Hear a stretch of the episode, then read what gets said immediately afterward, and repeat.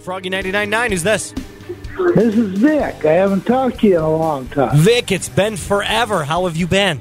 Not too good. I just got evicted from my apartment on Thursday. You got evicted? How did you get evicted? Well, you remember the story where the guy assaulted me? Yeah. And what happened after the assault? Yes.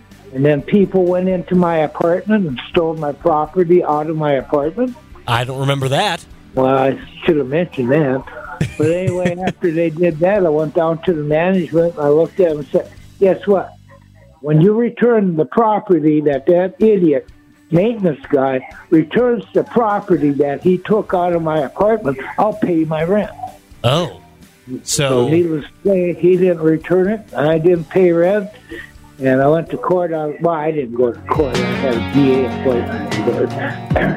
and so I got the papers on Friday and I'm cleaning up the apartment. I'm going to move out.